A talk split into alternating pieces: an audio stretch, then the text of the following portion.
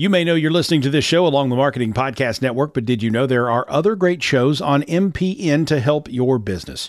Christy Heiler hosts a fantastic podcast called Own It. Christy, Tell us more about the show. Own It is all about celebrating women and non binary advertising agency owners. We talk about buying out of the Boys Club of Advertising because less than 1% of ad agencies are owned by women. And where can people subscribe? You can find the podcast at untilyouownit.com. We're also on the Marketing Podcast Network at marketingpodcast.net. And of course, you can subscribe wherever you get your podcasts. You heard her. Go subscribe. Hello and welcome. This is Caroline Kay from carolinekay.co, hostess of the Snippets of Genius podcast, business and success coach. If you're a client, show guest, weekly listener, or a friend of mine, welcome back.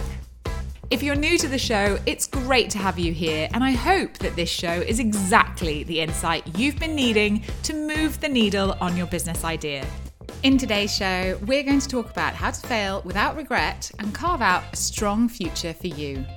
We're doing that today with my genius guest, Andres Corin, who has been on the startup journey more than once. He has now carved himself out a role as co founder and CFO at Debyte. But previous to that, he was a startup consultant, and prior to that, he was the CEO and co founder of his very own fintech startup, StorkCard.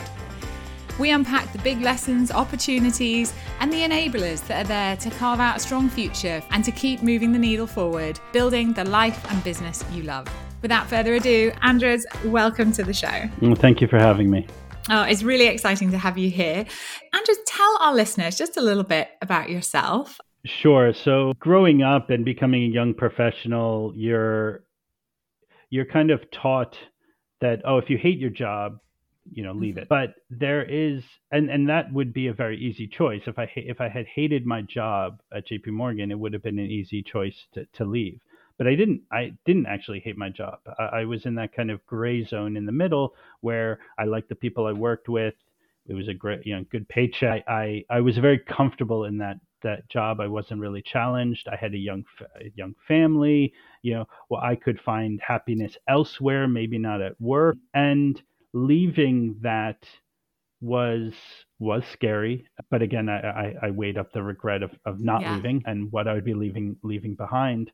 And yeah i, I jumped I, I think i guess how, how old was i when i when i, I made that jump? I, I guess you know 39 and uh, so i wasn't that that you know college dropout founder, you know, with that I could live my life on ramen noodles and all this. I, yeah, I, I wasn't like that, and I, I, I maybe didn't fit exactly the that stereotypical mold, and the momentum w- was uh, of building StorkCard was such that, frankly, I, I, it, it, it, ended up not becoming a choice. I was pushed into that. I, I, I was propelled into that new stage. I guess uh, a, a, switch happened during, uh, I, I, guess maybe seven years into my 11 years at, at the bank, where I, uh, my second child was born, and I took some time off. It took about three months of parental leave, and it was a time when I just started thinking about what next, really, and I started thinking about the impact that I wanted to have on on the world and also the value I was creating. And I felt I, I, liked J.P. Morgan. I liked the people I was working with, but I, I, felt I didn't have that impact. So it, it, started the the idea started snowballing. So what ultimately became uh, StorkCard, my fintech startup that I, I launched in in early 2020, very much geared towards helping parents manage the financial transition from going from non-parent to, to parent you actually co-founded StorkCard with a mm-hmm. couple of other people, so Denise Lowe and Bruce Panniman. Panniman, yeah, yep. So tell us, how did you meet Bruce and Denise? How did that come together?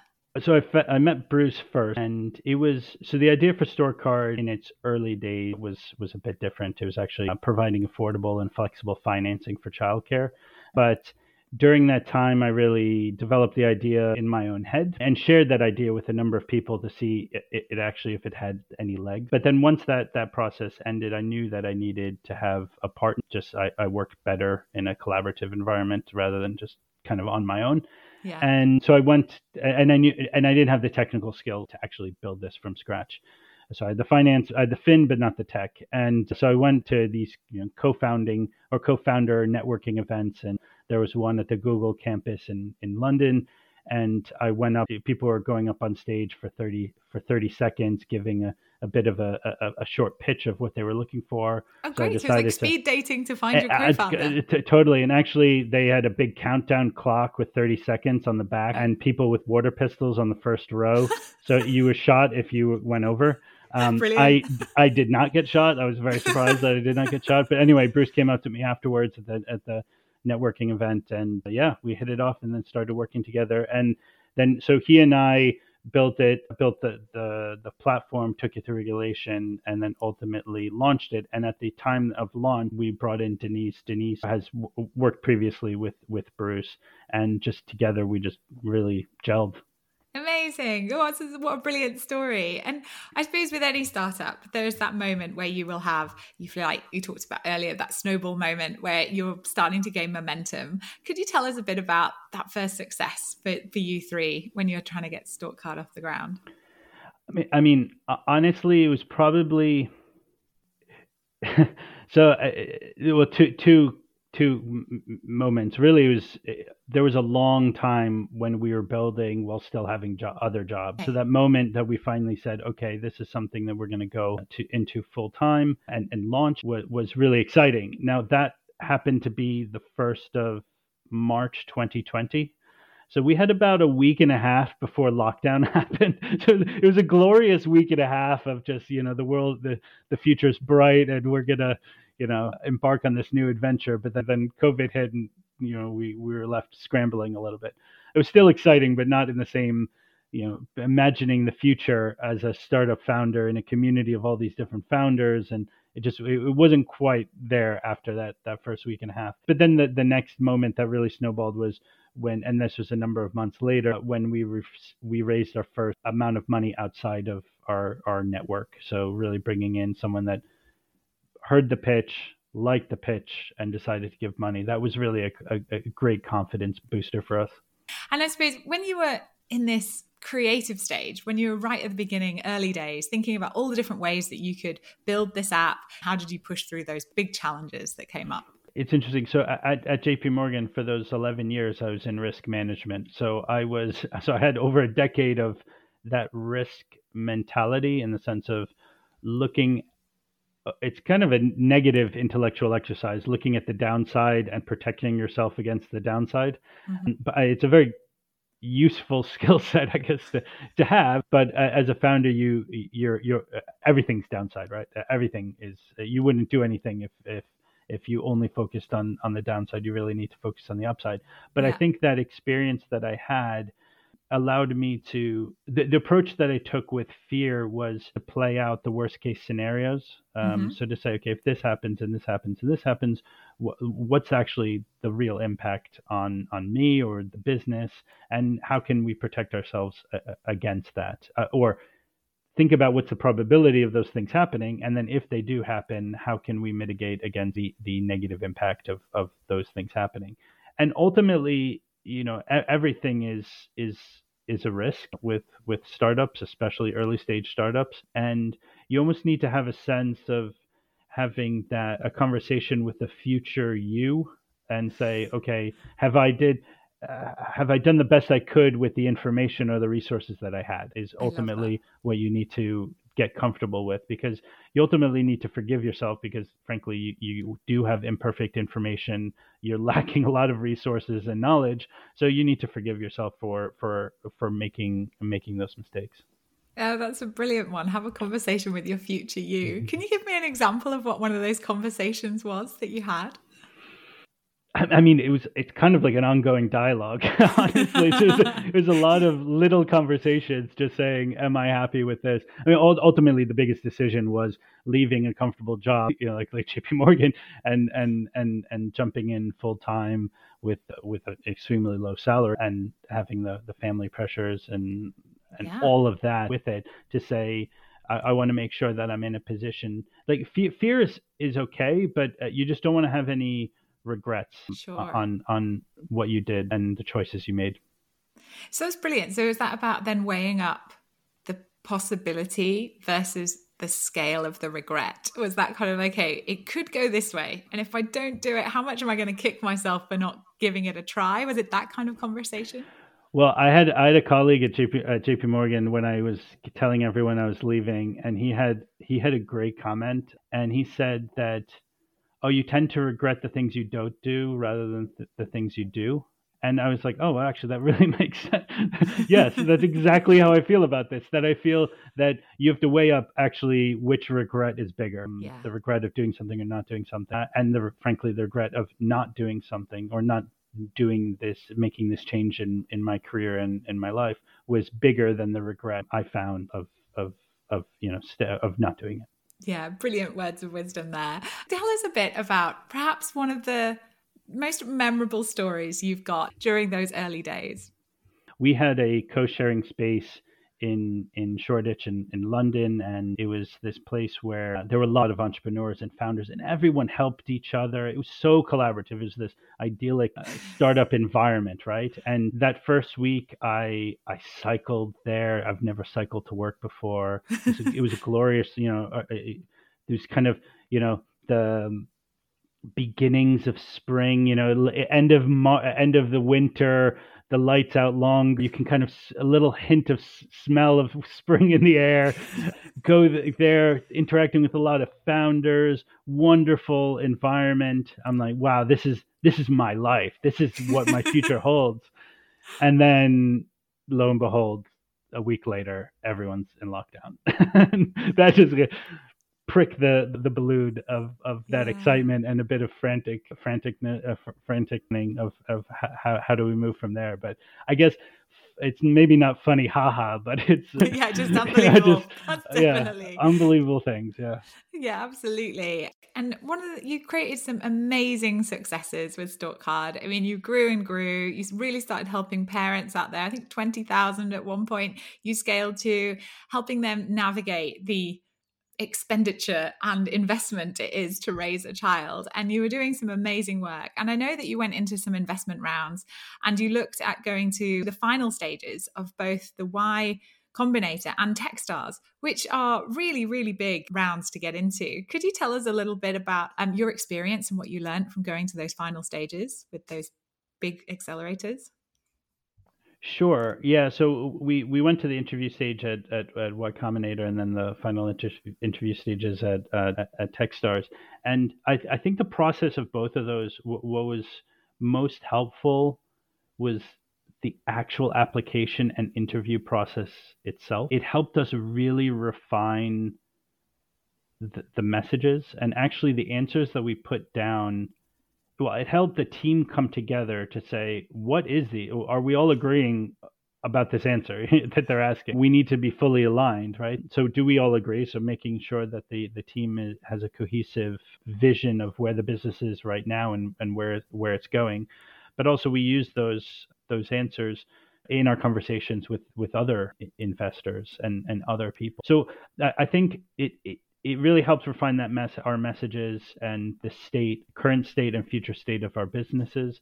And also frankly it just helps us put ourselves in the listener's shoes. So hearing advice on how to so y combinator is a classic example. The, the the interview is is very quick there's a certain format and you really need to be prepared for that format of of interviews. So we had some mock interviews with other founders that helped us. It made us more flexible because we had to adapt our messages for the listeners format so when we went into other conversations with other founders, we were a lot more nimble and and flexible in in how we were able to convey those messages. When you say it's a quick format, how fast is it? I think it's 10 minutes if I remember correctly, but it's like eh, eh, because they line up all their interviews and it's like 10 minutes, 10 minutes, 10 okay. minutes. And it's like it's rapid fire, so you want to make sure that you're not dwelling on on a long answer. You want to make sure that it's short okay, and sweet. Okay, so you can get through as much of the questions and they've got for lined up for you. Brilliant. Exactly. What about Techstars? How did that differ? Sure. So Techstars was a, sp- a specific program. So it, was, it, it, explored the interconnect between finance and sustainability. So what we were, in that regard, we were looking at Stork Card's proposition as helping not only parents manage what is probably one of the most expensive things that they'll ever do, having a child, but also potentially one of the most environmentally damaging things you'll ever do having a child. And I, I, found this as well being a parent that some of the decisions you, parents sometimes get caught up in thinking that there's a trade-off between uh, your wallet and the environment. So you know cheaper things sure. even if it's bad for the environment. And i think actually sometimes you can make choices that actually are maybe initially more expensive, but actually are much more durable. Okay. So it's actually better for the environment. So we were we were playing on those angles. So really, the process itself was good in the sense that it allowed us to think much more broadly of StorkCard's proposition. That's so interesting. I've never thought of having a child is damaging the universe, but I'm also kind of thinking now you've said it. I'm like, oh well, yeah. There's a lot of stuff that comes with it's, kids. It's, yeah, exactly. I mean, they are a whole new person, but also taking that into you know to the side, you you buy a lot of stuff that frankly gets thrown out or they grow yeah. out of immediately. Yeah, absolutely makes sense. So, will you take you? You've intrigued me now. Piqued my curiosity. Did you take people on a bit of an educational journey about navigating parenthood above and beyond the financial side, which is what obviously Card was? So this the Techstars experience was towards the end of the store mm-hmm. journey, uh, so that's where we would have liked to have taken okay. it. Even though we didn't get into Techstars, actually we were the process really uh, like you piqued our curiosity and we thought that there was really a, a path there but unfortunately we just weren't able to we weren't in a position to to pivot in such a way to really take advantage of it. I mean, it's uh, the startup journey is basically balancing those two forces of being followed and piqued of your you know piquing your curiosity but also making sure that at least you're structured in where you go and don't fall into rabbit holes. Absolutely. And you sort of mentioned there that obviously Card was on a really whirlwind journey that you guys went on for a couple of years. And then after this period you actually made a, that decision to stop progressing further with Card. you'd had an amazing experience. You had a lot of learnings from it and you decided to pivot. Can you tell us a bit about that pivot? It was a, a tough decision because everything is personal in in as a as a early startup and as as a founder, but um, when frankly our partners, our investors, um, they were very understanding because they knew we we were honest with them throughout the process and making sure that they knew that we really tried our, our best to, to take it off the ground. So what I've learned really is that enthusiasm is a double-edged sword in in in the startup world. I made a lot of a lot of mistakes, typical mistakes. I don't think uh, again all about forgiving your, your the mistakes that you that you made, but I learned from them. And I think that enthusiasm was one of those things where enthusiasm is great. It gets you up in the morning. It carries you through the the peaks and troughs of of startup life, and it remains you keeps you committed to to, to that goal and that vision that you want to want to achieve but also enthusiasm maybe lets you it kills the or makes it very hard to have discipline in in your narrative and how you're pitching your idea to, to others. So a problem that we had was that we had we saw all the the possibilities of of StorkCard and we wanted to tell everyone about the, all the possibilities and how, where this could grow, grow to and the next how this we're talking about this big vision that we're we're we're doing. And people saw that we were excited but they were left a bit confused as to okay so what exactly are you doing right now? Or what exactly is the state of the business? And so what we found ourselves that we would pitch and we would get the person that we're speaking to excited about the idea. But the moment that they had to then talk about that idea to their partner or to their friend or to their investment committee, we lost them because they said, "Oh, well, what was the story again?" They they they lost the the narrative. The narrative that we were we were pitching didn't survive the game of telephone that it needs to. You know, a simple narrative is a compelling narrative that can be carried on from person to person to person and and our enthusiasm was was complicating that that that narrative a bit too much so we we really worked hard in in narrowing that down and making it a lot a lot more crisp. But it, it, it definitely in the early days, I, I, definitely think we, we we made mistakes. Oh, but that's such a great learning and a wonderful piece of advice, if not the snippet of genius from this episode, to tell people that you know having enthusiasm is absolutely has its place and keep it going. But when it comes to pitching, you've got to make it land. They've got to be able to retell that story again and again. Absolutely know your points of strength. Exactly, and I think it's about it's really channeling. So it's not stopping enthusiasm because you definitely do not want to stop mm-hmm. enthusiasm, mm-hmm. but you want to channel it in in the most productive Fantastic way. Fantastic tips. And tell me one thing you're really excited about right now. Yeah, so well, with the ag tech company that I'm working with, they're going to soon be raising their Series A, and frankly, if you if if you haven't heard of them, Mootral is going to be I think, a game changer in the sustainability space. What What are the big things? If you could say sort of three big significant changes that maybe you've seen over the past few months as you're gearing up for Series A, has it just sort of been a gentle progression, or have you seen big shifts to get you ready to go up to that Series A funding? I think what I've noticed, just in terms of just broadly speaking about Series A and and seed, is that seed is very it's very founder focused and team focused and, and a bit on product, but it's very team focused. And Series A, you really need to have your your information organized. You need to be super organized for, for Series A. You need to have your data room ready to go, ready to answer the, the questions from from investor. That there is that organizational element that you need to to have locked away. Whereas seed, you could kind of just pl- you know play it by ear.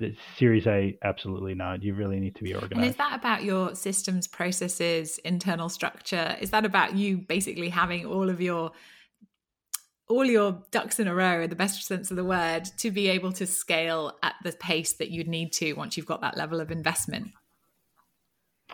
Yeah, I don't think you need to have all the answers off the bat. You need to just have you need to uh, what you need to organize is what you know and what you don't know or what you will find out and how you will find that okay. out. So if you what you know is what your product is what it's doing the traction that it has having all that information organized and ready to go. What you don't know or what you think is what will happen in the future. So that's having your projections your model all ready to go answering the question easy to understand but this is your vision of the future. And then having a path to say, okay, I don't. There are certain risks or th- certain things that will be done as part of this round, and this is my plan to achieve it. So, with the money that you're going to give me in Series A, I will be able to achieve A, B, C, D okay. things. So having that that very structured approach to those different categories of of categories of information is, is key for that series. Amazing. What wonderful insight for our listeners. Thank you so much for sharing that. Okay, finally, I've got some quick fire round questions for you, Andres. What are the best resources that have helped you along the way to get you to where you are now? In the early days, it was this podcast called Startup, uh, Gimlet Media Start Startup. It was very good in the sense of I, I had no background on, on startup life, and it was very it was very meta because the the the the host is also building his own podcasting startup. So I, I kind of like that. And tell us one piece of leadership advice, being a CEO, that you wish you'd known earlier or is just so awful you need to warn us. So I'll say a good piece of advice. And so I, have been watching Ted Lasso on, on Apple TV, and there's a there's a quote there that, that oh, I forgot which character says it, but he said, "All people are different people," and I, we find ourselves, I think, human beings to make sense of the world, we try to put people into buckets and categorize people because it simplifies the complexity of the world. But I think the assumptions, some, many times the assumptions we make about people before getting to know them really limits our the impact that we could have on, on people. So really recognizing that, frankly, okay, all people are different people. You should just kind of treat them with a blank slate and and and not rely on on hard coded assumptions is the way to go. Brilliant. Okay. And what is the hard lesson you've learned in your business? It's really hard. it's really hard to get right, and that's kind of goes into uh, forgiving yourself for for mistakes. It's ex- incredibly uh, hard, and I think we, uh, I went into it with these oh well a good idea is good enough and a good idea should be good enough. Brilliant. I love the dream. That was excellent. Yeah. And you know I, I think that dream can come true and it will one day in your future. Sure. i can see it. And tell us if you had you know a bit of a tough day is there a music track that lights you up and makes you feel you can take on the day well, it's interesting you use the word dreams because I've been on a Reese Fleetwood Mac kick. So honestly, I've been listening to that their Rumors album. So the chain on uh, the Rumors album is, is a good one. Thanks ever so much. Well, thank you for having me again.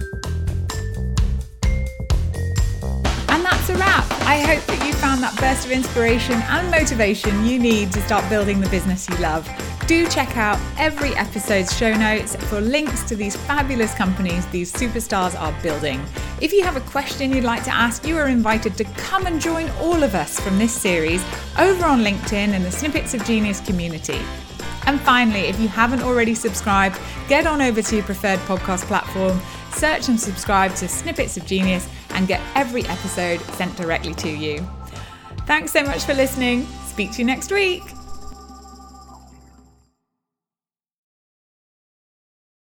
This podcast is heard along the Marketing Podcast Network. For more great marketing podcasts, visit marketingpodcasts.net.